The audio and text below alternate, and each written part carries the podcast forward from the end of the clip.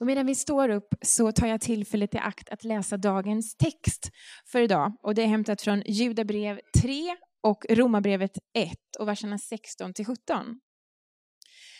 Judabrev. Mina kära, i min stora iver att skriva till er om vår gemensamma frälsning så känner jag mig tvungen att sända er en, en maning att kämpa för den tro som en gång för alla har anförtrotts de heliga. Från Romarbrevet. Jag skäms inte för evangeliet. Det är en Guds kraft till frälsning för var och en som tror, juden först men också greken. I evangeliet uppenbaras rättfärdighet från Gud, av tro till tro, som det står skrivet, den rättfärdige ska leva av tro. Varsågoda och sitt. Och tack så mycket Veronica och Fredrik. Välkommen fram. Daniel. Tack så mycket. Bergsklättring, är det någon som gillar bergsklättring? Är det någon som är bra på bergsklättring? Har det någon? Härligt. En story då om en bergsklättrare och naturligtvis är den här ju väldigt, väldigt sann och har ju absolut hänt till varje punkt och pricka. Nej, men en ganska kort story um, om en bergsklättrare som, som beger sig ner till, till, eh, ja vi säger att det är Mount Everest. Och har förberett sig otroligt mycket, vältränad och, och tekniskt kunnig och har läst på och studerat och, och på alla sätt förberett sig med utrustning och, och, och dittan och dattan. Beger sig ner, de är flera stycken, ett gäng som åker ner och, och de har Sherpas som, som hjälper till och bär upp all den, här, eh, all den här utrustningen till baslägret och kommer till basecamp och slår upp det. Och eh, så spenderar de dagar, dagarna där och både förbereder sig och väntar på det rätta läget och det rätta vädret. Och de väntar och de väntar och de väntar och det, det infinner sig inte.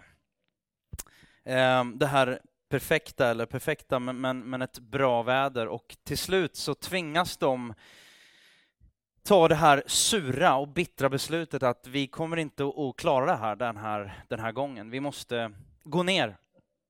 Men det är en kille som säger bara nej, vi har kommit så långt och jag vägrar att ge upp. Eh, jag beger mig iväg själv. Jag beger mig iväg uppåt själv. Och eh, naturligtvis så avråder de andra honom från att göra det här då, men han gör det i alla fall och så ber han sig iväg mot den här första bergväggen och, och han börjar bestiga den och det är ganska sent på dagen och det är alldeles för sent egentligen. Och han vet om det här, men han tänker om jag, om jag kör, om det går riktigt snabbt och det, det var bra väder, men det var alldeles för sent så de, de, de, de visste att det, det kommer inte att gå. Men han tänkte det kommer ändå gå. Så han körde på, han klättrade, det gick bra. Han klarade av den första avsatsen, han klarade den nästa och han började närma sig toppen när det skymmer. Och det går ganska snabbt. Och det blir mörkt ganska snabbt och han har ett beslut att ta. Antingen så hittar jag någonstans att slå läger själv, eller så, så prövar jag att eh, nå toppen innan det blir helt kolsvart. Och han tänker, jag prövar det, det, det sista. Jag lägger alla ägg i en korg och kör. Och det blir väldigt tekniskt svårt. Så att han är på en lodrät vägg när det blir riktigt mörkt och det blir riktigt kallt. Och eh, han försöker ändå, han famlar lite grann. Och det bär sig inte bättre. Han, han är noggrann med säkringar och så vidare, men det bär sig inte bättre än att han slinter. Och han faller. Och han faller och han faller och han faller. Och han tänker, nu är det, nu är det kört. Nu är det klippt. Och helt plötsligt så bara tar det tvärstopp. Och det gör sjukt ont i hela kroppen. Han hänger i sin sele och han inser, okej, okay, jag slog inte ihjäl mig, jag hänger någonstans, men det är helt becksvart. Jag ser ingenting. Vad gör man i en sån situation? Vad skulle du gjort i en sån situation? Han vet att jag kan inte, jag kan inte överleva natten så här jag kommer att frysa ihjäl, om jag, jag måste göra någonting. Han ropar på Gud. Han börjar ropa, han börjar ropa på, på först förmodligen på, på sina vänner och så vidare, men de är, det är för långt bort. Så ingen hör honom, men till slut så börjar han ropa på Gud. Gud, hjälp mig, hjälp mig. Och, och han håller på en bra stund och så för den här storyn då, som naturligtvis är eh, eh, i detalj sann, skämt åsido, eh, så svarar Gud helt plötsligt.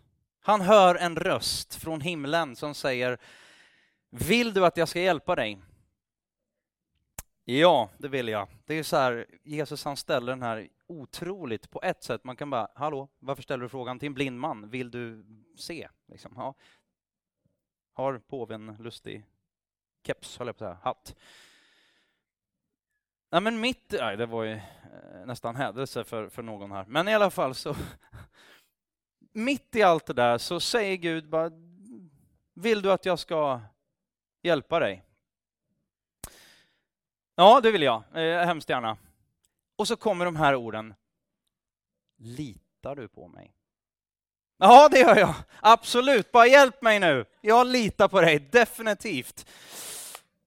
Litar du på mig? Vill du att jag ska hjälpa dig? Litar du på mig? Ja, det gör jag definitivt. Bra. Då tar du fram din kniv och kapar repet. Dagen därpå så hittar ett rescue, search and rescue team en, en död klättrare som hänger i sitt rep en meter ovanför backen. Visst är det så lätt att snacka? Visst är det så lätt att, att prata och tänka att ja, men jag, jag kan ju och jag tror ju och jag dittan och dattan. Men när man väl får den där, kanske den där utmaningen. Det är väl ingen kanske som har haft en, en riktigt sån upplevelse. Eh, I alla fall har inte jag det. Den typen av, av exakt upplevelse och sådär. Men, men det här med tro. Någon skrev, men det är skillnad på tro att och att tro på. Lite lek med ord, men, men så här, tro att Gud finns, tro att olika saker är skillnad på att tro på. Och tro på en person. Och idag så vill jag låna er öron en stund och prata om just det här med vad är tro för någonting?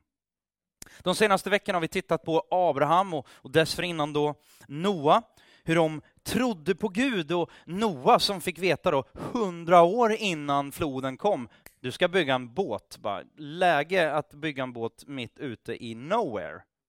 Inte. De förlöjligade sig eh, runt omkring honom sådär och Abraham fick ett tilltal ifrån Gud, ett löfte från Gud att du kommer få en son och, och, och eh, han var jättegammal och, och, Sara, hans fru, var jättegammal också. Det var liksom inte läge att få barn, han var 80-90 bast. Men Gud sa, jo, det kommer att ske. Det kommer att ske. Um, och även om han gjorde en del misstag då, Abraham, så någonstans så i slutet av dagen så trodde han på Gud och det står att det räknades honom till rättfärdighet. Och det här ordet rättfärdighet, ja, man kan säga bara att Gud gillar det. Skarpt. Hebreerbrevet 11 och 1 säger så här om tro. Vad är tro? Tron, det är en övertygelse om det man hoppas på. Någon sa det sista som överger oss, det är hoppet. Tron är en övertygelse om det man hoppas på, eller hoppas, en visshet om ting som man inte ser. Någon sa på engelska så här, alltså faith is like you know it in your knower. Du vet det i din vetare, det funkar inte lika bra. Och så har vi den här tron då, så vi har lite olika aspekter på tro som jag försökte bara eh, visa på med de här två olika verserna, eller skriftställena här som Linda läste. Judabrev 3 då, mina kära, i min stora iver Gillar ni inte passion? Alltså jag gillar ju passion. Och det här med tro och passion, det hör nog ihop lite grann. När man, när man ser Paulus, när man läser Paulus, så finns det passion där. Det finns liv, det finns en framåtanda. Och han bara, oh, det här är så viktigt, det här är så bra. I min iver att skriva till er om vår gemensamma frälsning. Han är glad för det, att det finns ett hopp. Han är glad för det här ordet frälsning som är väldigt eh, kyrkligt, kristet ord på något sätt. Men bara räddning. Det, det, det glada, det grymt goda budskapet. Så han är glad, han, han är också ivrig att skriva till dem om den här gemensamma, han säger inte det är bara inte jag, utan det är vi. Det finns tillgängligt. Känner jag mig tvungen att sända er en maning att kämpa för den tro som en gång för alla har anförtrotts de heliga. Så skulle jag bara säga, börja med att säga så här, det är skillnad på tro och tro. Och i det här fallet då så kan man väl tycka att möjligtvis att svenskan i just det här fallet, och kanske en del andra fall, är lite väl fattig. Om man tittar då på engelskan, minst, engelskans minst fem ord som, som kan beskriva eh, tro, där vi översätter det ganska så direkt, eh, i vissa fall i alla fall, med ordet tro. Vi har naturligtvis då believe. Ja, jag tror, I believe. Så har vi ja, I think, jag tänker eller jag tror. I think so, jag tror det. Guess, jag gissar eller jag tror. I trust, jag litar på, jag tror på. Och ordet imagine, eh, jag föreställer mig, jag, jag tror, jag tänker så. Eh, och Bibeln talar ganska tydligt utifrån två tydliga perspektiv vad gäller tro. Eh, först då den här tron, om vi läser från Judabrev, så är det den gemensamma tron. Den här tron som en gång för alla anförtrotts lägga till alla då, men de heliga, alltså alla kyrkan, eh, inte bara idag. Och jag är väldigt glad, vi är en, en, en förhållandevis liten, vi är en församlingsplantering, men vi är del av så mycket, så, något så mycket större. Ehm. Så det är det första, den gemensamma tron, man kan kalla det för kyrkans tro. Och ett annat ord som, som kommer ganska väl till pass, det är ordet lära eller doktrin eller undervisning.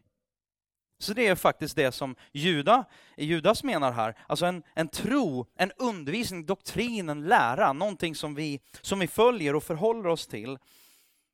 Den behöver vi kämpa för och ta hand om och, och, och eh, ja, verkligen ta vara på. Och det andra då är naturligtvis den personliga tron. Och grejen är så här att ibland så hamnar vi, vi är ju så eller jag är så fantastiskt dålig, jag tror du är dålig på det också, och göra både och. Vi hamnar ju i antingen eller-diket så lätt. Vi har svårt med både den här gemensamma och kyrkans tro och samtidigt behålla och bevara och växa i den personliga tron. Det blir antingen eller. Det är jag, mig och mitt. Eller så blir det bara, nej men det är bara så, så här är det och så har jag inte riktigt tänkt igenom. Jag ska komma, igenom, eh, komma tillbaka till det. Så, men det första jag vill lyfta upp då, det är ju det här som Judas skriver då, om den ge, gemensamma tron, kyrkans tro och, och lära. Eh, det är ju naturligtvis en tro, en övertygelse, men det är också en, en, en undervisning, en lära. Och han säger det är nödvändigt att vi kämpar för den. Och jag tror att det här skrevs för, för eh, lite, lite knappt eh, 2000 år sedan. Jag tror ju att det här är någonting som är värt att kämpa för idag också. Både på ett personligt plan, men också på ett, ett plan tillsammans. Sekulariseringen liksom i vår tid och, och, och Bibelns främmande tanke och, och värdesystem liksom för den här tiden. Eh, att försöka, och det vi önskar göra, det är ju inte bara att vara eh, fanatiker och, och, och liksom, eh, så att säga, vi avskärmar oss från det här samhället, tvärtom. Försök att bara se, nej men det här är ju relevant och aktuellt idag. Det här är ju i allra högsta grad någonting som vi alla går och, och funderar på. Men det är också den här gemensamma tron, det är den som han lyfter fram här, Judas. Och läran för alla de heliga, alltså kyrkan, och eh, den som delas av hela kyrkan. Alla de som i Kristus, genom tron och genom dopet, liksom, helt oberoende av vilken tradition man, man, man kommer ifrån, Och eh, eh, Det han gör tydligt också, det är en, sån här, en så kallad avslutad storhet. Alltså helt enkelt, han säger det en gång för alla. Det går inte att lägga till någonting. Den är definitiv, den är slut. Det här är tron. Det innebär att alla som, som bara, men vi, vi följer Kristus, men vi lägger till lite grann. Vi har ju ett, en, en så kallad kyrka som kallar sig en kyrka några mil härifrån där, där det, bara, det ballade ur fullständigt. Det var på nyheter och det var på Agenda och det var på det ena och det andra. Och de, har ju, de hade ju faktiskt börjat lägga till saker. Till de här, det som judar säger, men vi kan inte lägga till någonting för det är redan getts i sin fullhet. Ehm, det finns alltså enligt skrift, enligt Bibeln, finns ingen tro utanför. Det finns ingen kristen tro utanför den kristna tron. Ehm, och här någonstans så handlar det om apostlarnas undervisning. Och, och, och eh, ah, jag ska inte gå in så mycket på det, men, men, det överlämnades någonting. Och det var ju, vad var budskapet? Jo, budskapet var väldigt, väldigt kort beskrivet. Det finns en Gud som älskade världen. Han skapade världen och han ville att världen och människan som kronan på verket skulle leva i gemenskap med honom. Och så kommer vi till så skapelsen, så kommer vi till det här fallet som Bibeln beskriver, som vi tog i början av året. Genesis kapitel 1 och 2, eller specifikt då 2 och 3. Men, men där skapelsen är fantastisk. Gud säger det här är gott. Det fanns inget ont. Det finns inget ont i Gud, det fanns inget ont i skapelsen. Men människan hade tydligen och uppenbarligen möjligheten att välja bort Gud och vänder Gud ryggen. Och där börjar fallet och relationen med Gud går sönder. Människan skiljs på det sättet då ifrån Gud och den här perfekta, vackra skapelsen, ja, den börjar gå sönder. Det var aldrig en tanke från Guds, i Guds hjärta att, att han skulle behöva skiljas ifrån människan och att människan skulle skiljas. Naturligtvis Gud som är aller, eh, han är både allestädes närvarande, han är utom tid och så vidare och han är allsmäktig och allsvetande. Han kände naturligtvis till det och så iscensatte han då för han gav inte upp. Han bara, nej men okej, okay, nu ska jag radera hela skapelsen för att jag gjorde det skitbra, men ni sabbade allting, nu bara tar vi bort allting. Det gjorde han inte. Utan istället sa han så här, nu ska vi reda ut det här och jag ska inte, jag ska inte låta er göra det själv. Utan faktum är att jag går in och jag betalar priset. Jag gör allting som krävs. krävs. Och där börjar Nya Testamentet också, där vi får läsa om hur Gud ger sin enfödde son för att rädda världen och, och ställa den här skeva världen, den här spruckna världen, den här skadade världen, eller relationen med Gud som var skadad då, det upprättar Gud. Och det vi ser fram emot är ju en fullständig upprättelse, en ny skapelse som Bibeln säger. Där har du det här budskapet på liksom två minuter.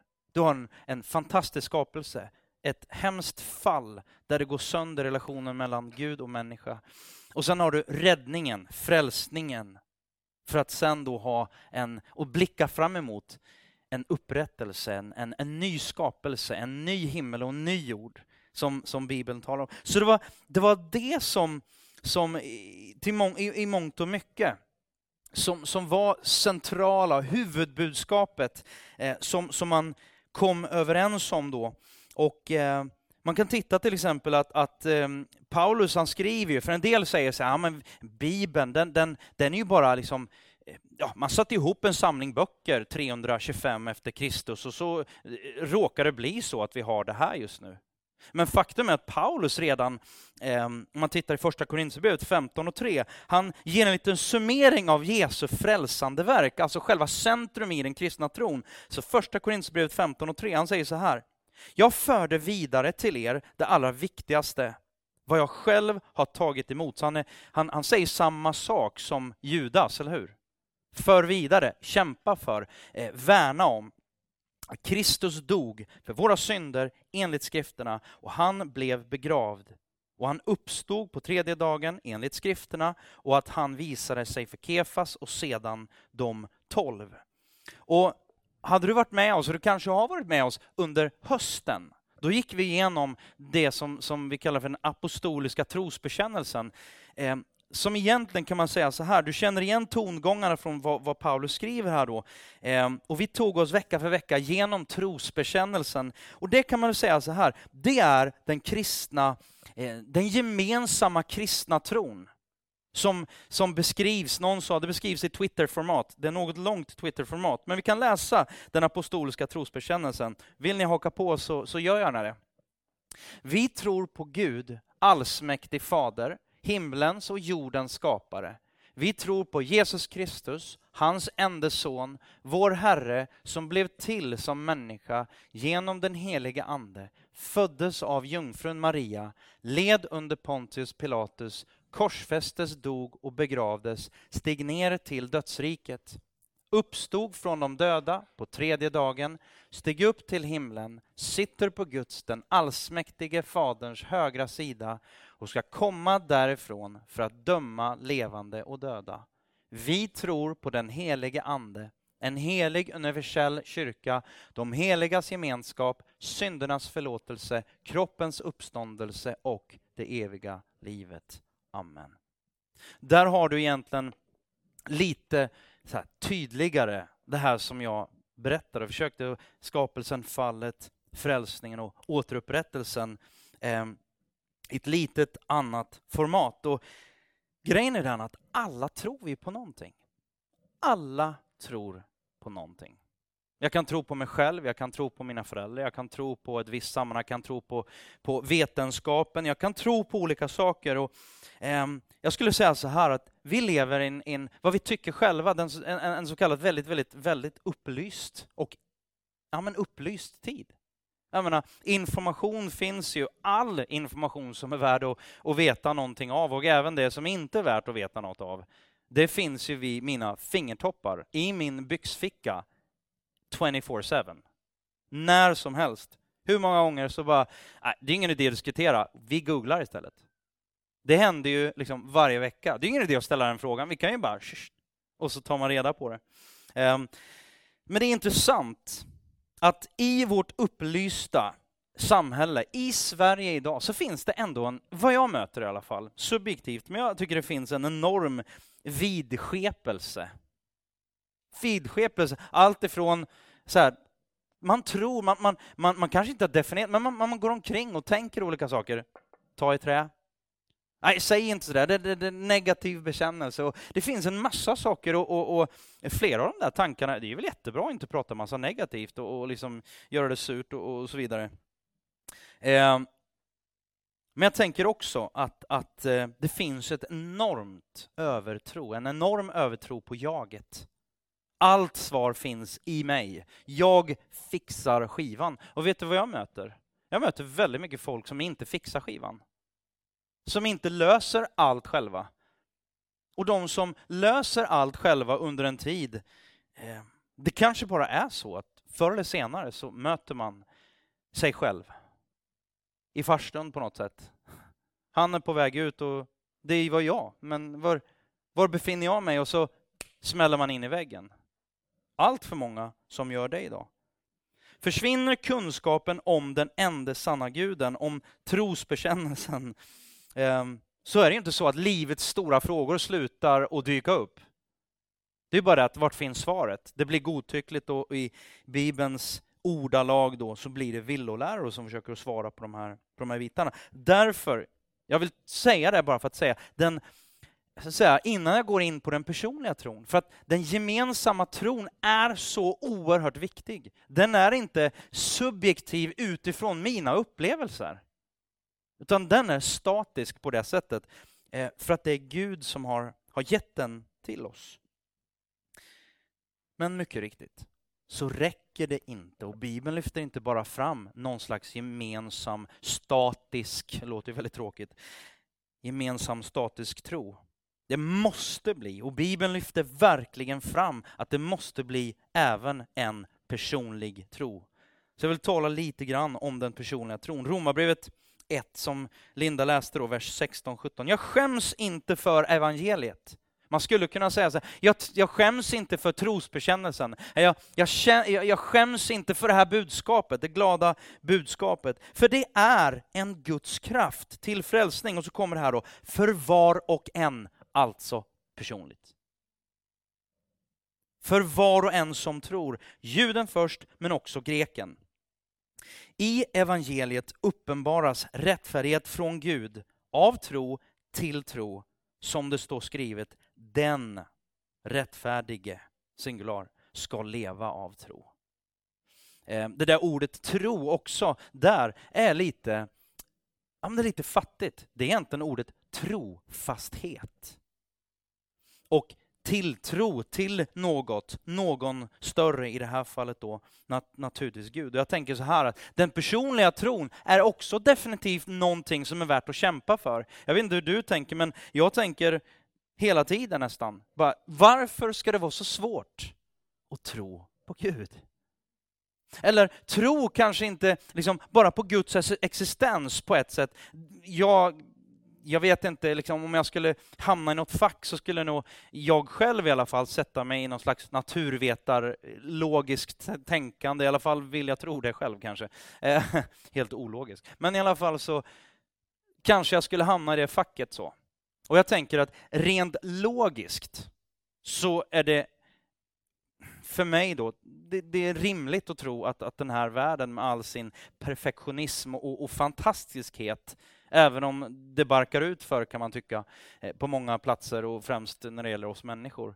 Men skapelsen, det är för bra för att bara vara en slump. Så jag tänker att det finns en, en rätt, liksom, ja, att tro att Gud har skapat det här, att Gud ligger till grund, det är i alla fall för mig personligen, det är kanske inte det stora. Men mitt i allt, i materialismen, mitt i liksom, påtryckningarna från sekulariseringen och humanismen och, och kanske framför allt, jag tror att det här får mycket grogrund. Vi har lite eller ingen tid att reflektera, att fundera, att verkligen bara så meditera det här ordet på vilka konsekvenser saker och ting får.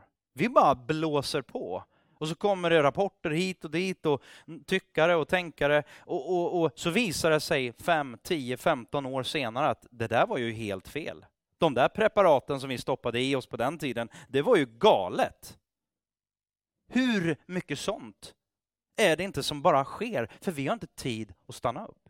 Alla läkare som tyvärr då vilket ord man ska använda, inte svartmåla läkarna, men tvingas eller kommit in i någon slags, få tryck på sig, så man skriver ut enorma mängder lugnande eh, medel för att man inte riktigt har tid att hjälpa människor att stanna upp.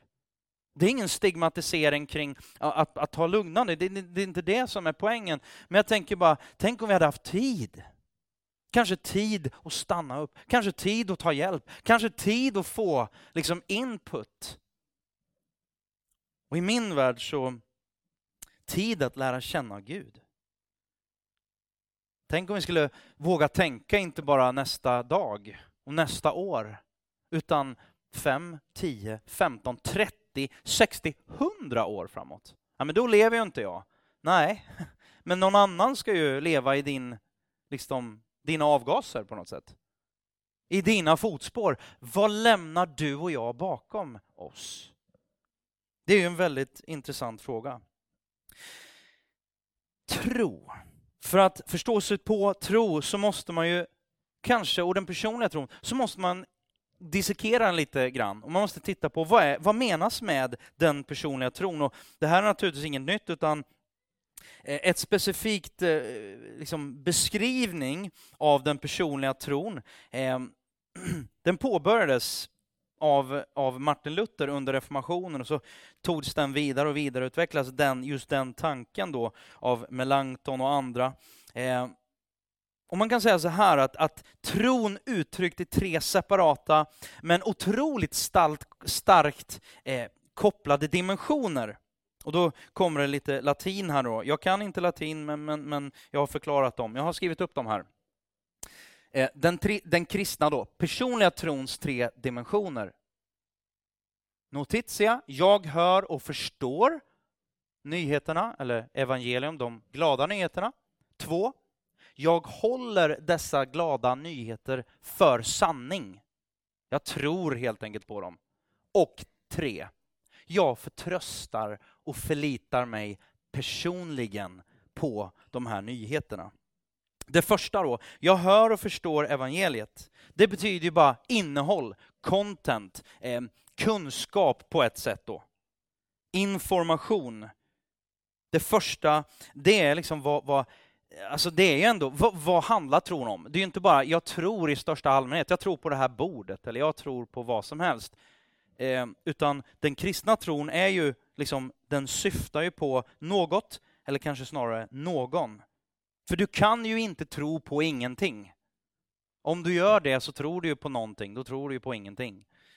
Men, men eh, liksom, någonstans så är det ändå så att, att eh, om man ska konkludera och säga så här, ja, men vad är, vad är den här eh, content, innehållet liksom? Jo, notizia, det är ju det är apostoliska trosbekännelsen, om man ska hårddra det liksom så här. Alltså det centrala budskapet vi hämtar i vår tro, det ligger där i, i trosbekännelsen.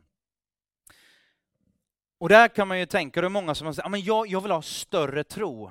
Nej, men den kristna tron handlar inte så mycket om hur stor är din egen tro? Utan frågan är ju, hur stor är han eller objektet som du tror på? Det är en stor skillnad. Och så kommer nästa då, ascensus. Alltså jag, håller, jag håller de här glada nyheterna för sanning. Assent, engelskan, så det betyder ju samtycke. Jag håller med. Någon har varit kanske i någon, någon typ sån här gudstjänst och någon säger Amen. eller kanske prästen säger, eller pastorn säger Amen. Vi läste en, en syndabekännelse och så avslutar vi med Amen.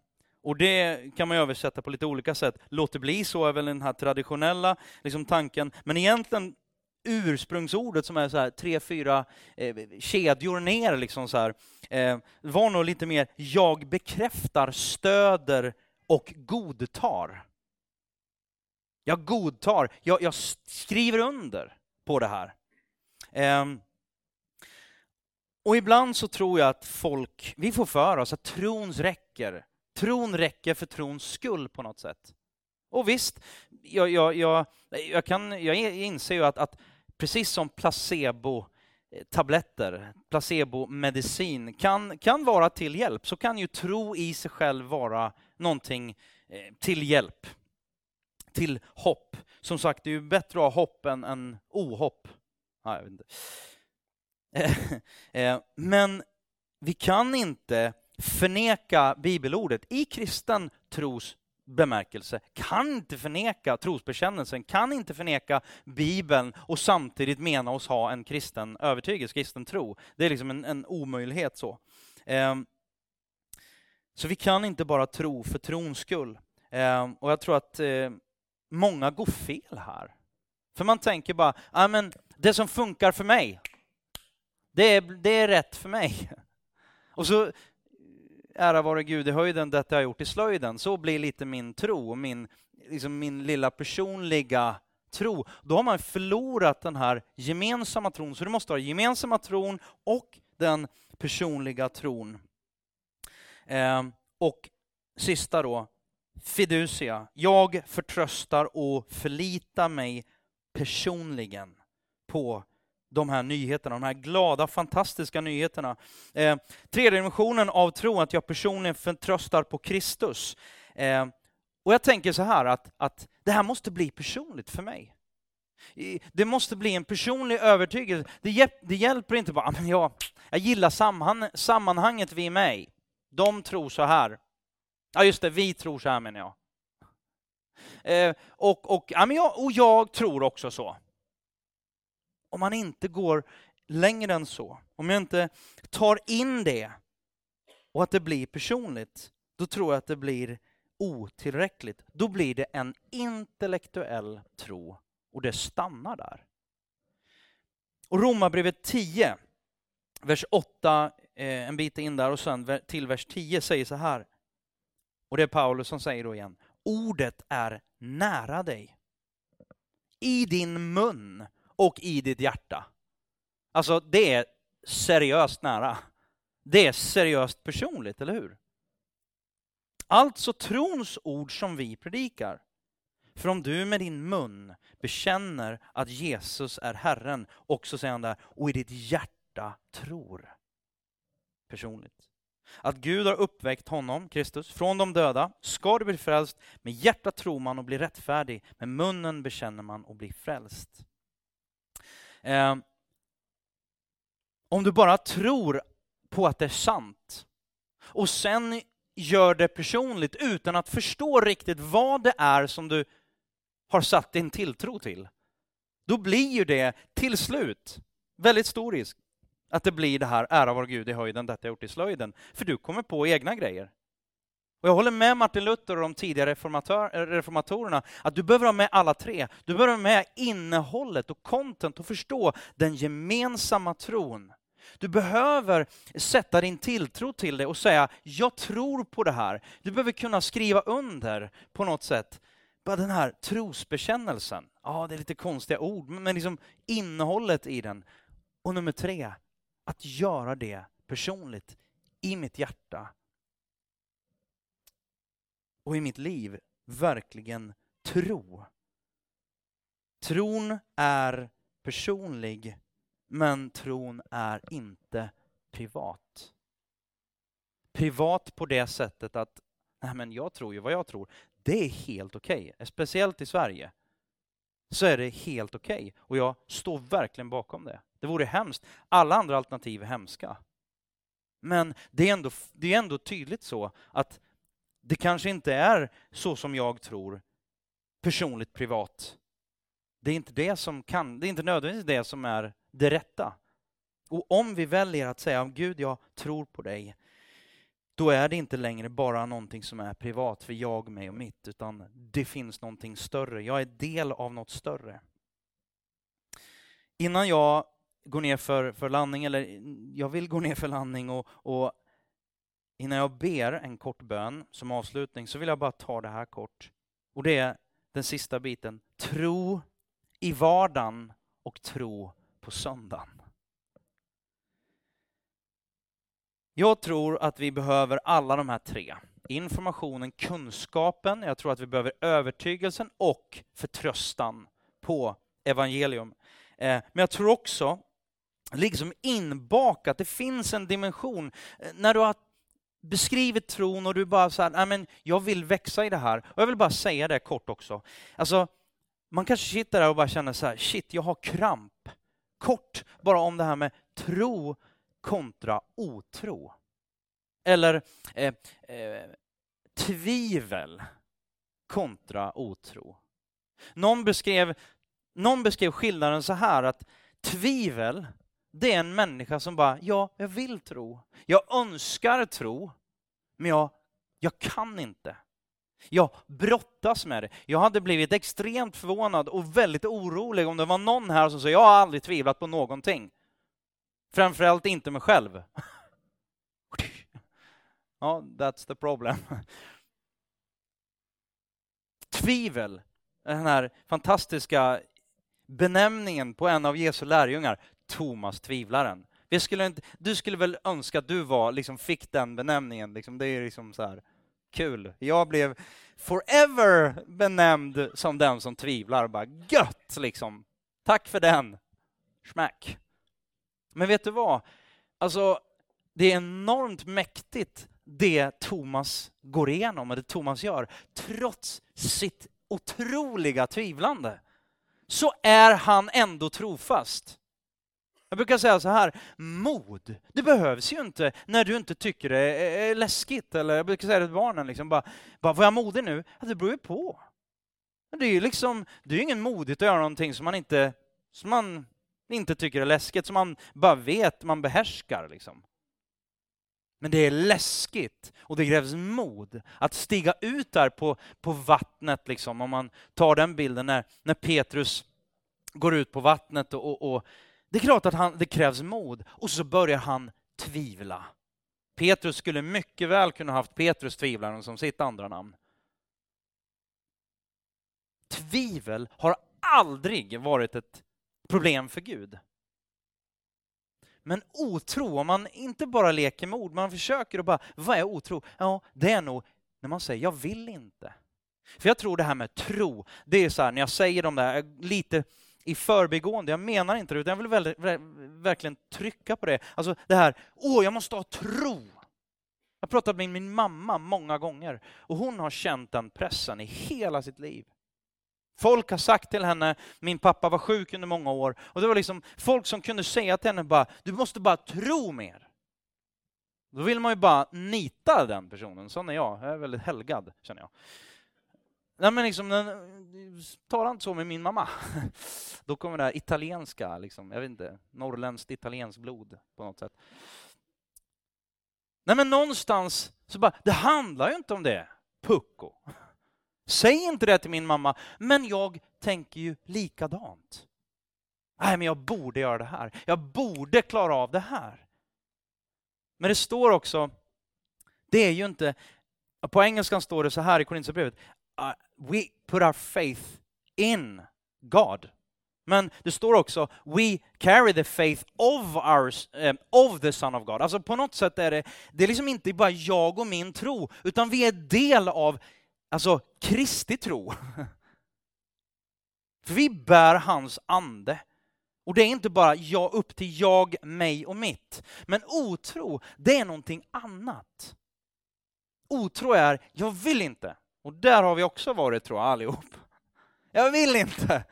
Mina barn är där liksom varje kväll när de ska gå, vill inte. Och sådana är vi också gentemot Gud.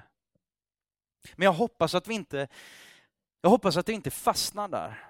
Jag hoppas att vi, jag pratade med en kollega eh, för, för ganska länge sedan eh, och eh, vi satt och pratade över, över en god bit mat och, och, och eh, hade en fantastisk kväll så där. Vi var ute, kollegor, och så, så, så bara säger hon efter ett tag, alltså, alltså du, United, liksom. vad, vad är det här? Jag, jag, en, starta en kyrka? Hur får man göra det? Liksom. Berätta, nu, nu bara... Och jag, då sa jag så här, har du... Ja, men det, det är minst en och en halv timme. Hon bara, kör. Kör bara. Och så fick jag börja berätta om, om tanken och drömmen med, med United och, och, och liksom den kyrkan som vi har, har startat. Och, och, jag berättar egentligen inte så mycket om kyrkan och gudstjänsterna. Vi hade nog inte ens börjat med gudstjänster då tror jag. Eh, och struktur och liksom exakt. Det var sekundärt. Men vad var det vi ville? Jo, en av mina drömmar med United i Stockholm, det är att tillgängliggöra Guds evangelium. Att tillgängliggöra de här sjukt fantastiska nyheterna och göra det bara något lite mer begripligt för vanliga människor, precis som du och jag. Jag vet att vi alla vill vara speciella, men face it, du är väldigt vanlig. Det är bara liksom, det är lugnt. Det är okej. Okay. Det är vad vi vill. Och så berättade jag så här, det, alltså, och så, kommer, så började de berätta, ja, men, alltså jag bodde i USA, jag följde med den familjen som jag, som jag bodde hos varenda, varenda söndag till kyrkan och de var väldigt så här, konservativa och liksom, det var ja, massa märkligheter som hon berättade. Men det fanns ändå någonting. Och så säger hon avslutningsvis säger hon så här. Ja, jag respekterar verkligen din tro. Jag önskar att jag kunde tro som du. Men jag är ännu inte övertygad. Och då tänker jag så här, alltså Gud bara älskar ju sånt. Jag älskar sånt. Alltså, bara, ja men igen, bara, låt oss sitta tillsammans. Vi, vi sitter i samma båt.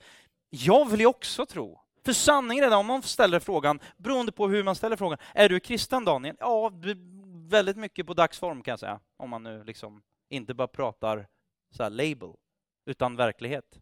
Inte alltid så kristen liksom på måndag morgon. Då vill man mest eh, liksom, ja, liksom inte... Bra att du tittar ner, Linda. Bra. Det var inte till dig, men, men alltså det var... Ja, ibland är det säkert det också. Alltså det är bara ärligt.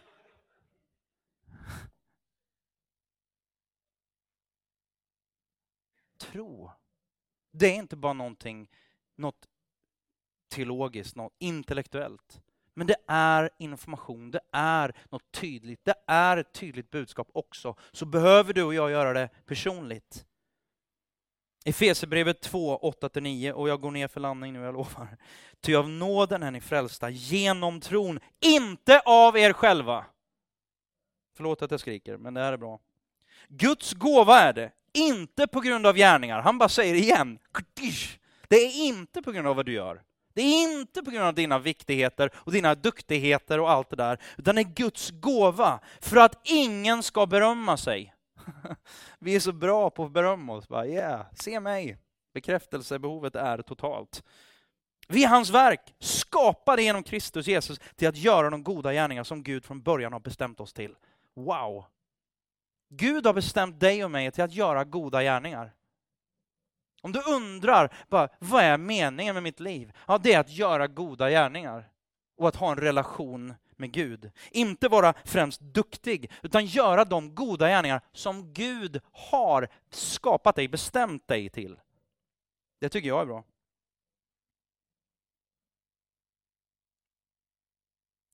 Vardag och söndag vår kristna tro behöver finnas och uttryckas. Inte bara jag, mig och mitt. Ja, men jag, jag, jag håller med hela den kristna kyrkan, trosbekännelsen, jag skriver under på det. Och jag tror på det också, liksom så. Och jag gör det till en personlig, jag, jag kanske till och med ber en personlig bön då och då. Men det behöver omsättas, det räcker inte på något sätt. Bibeln säger så här, nej men tro utan action, tro, tro utan att det får komma ut i kroppen. Någon sa så här, gör som Gud, bli människa. Låt tron få ta sin boning i dig, där du finns till för din granne. Eller som jag satt på, och jag är så långt ifrån Moder Teresa, trust me, som man kan komma. Men, men jag bara liksom satt idag och jag inser att jag har det sjukt bra. Jag är så tacksam. Jag är tacksam för jag har vänner, jag har tre fantastiska barn som man ibland vill eh, ge en omgång, men eh, de är fantastiska många gånger, oftast. Och en fantastisk fru, med långt mycket mer fantastisk än jag. Men jag sitter där och är bara så tacksam.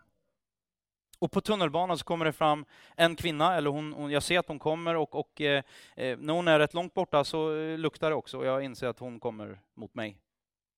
Och hon står där framför mig i någon lång klänning slash trasa. Och byxorna är helt eh, under då, blöta och det rinner liksom ner för, för och det luktar väldigt mycket. Och jag tar fram en, en, en sedel och bara hur är, hur är det? Och så överlämnar den här och det var bara kort, för jag, det var här på Sankt Eriksplan, så jag gick av några sekunder senare, men, men, hon bara sken upp. Och jag tänkte bara, vad, vad lite det krävs. Jag kanske borde gjort mycket mer. Flera av er skulle gjort mycket mer än jag. Jag inser det också. Men tänk om vi skulle låta den här tron som vi antingen inte önskar, men om vi då sällar oss till dem som säger att jag önskar åtminstone det här. Tänk om vi skulle låta det fick tränga ner lite djupare i våra liv. Då börjar vi närma oss den, här, den kyrkan jag längtar efter. Den kyrkan som inte stroppar upp sig och bara, men vi och dem, vi är de heliga, ni är nötterna. Utan bara, låt oss få sträva efter på ett, på ett liksom nyfiket och, och äventyrsmättat sätt. Vi strävar efter det som Gud har för oss. De här goda gärningarna som jag tror att han har förberett för oss. Tänk vilket liv! Ett liv där man uttrycker sin tro, både i vardagen och på söndagen. Jag vet inte, du kanske sitter här och bara, men jag, jag vet inte om jag vill tro. Ta en riktig funderare. Ska du ändå inte fundera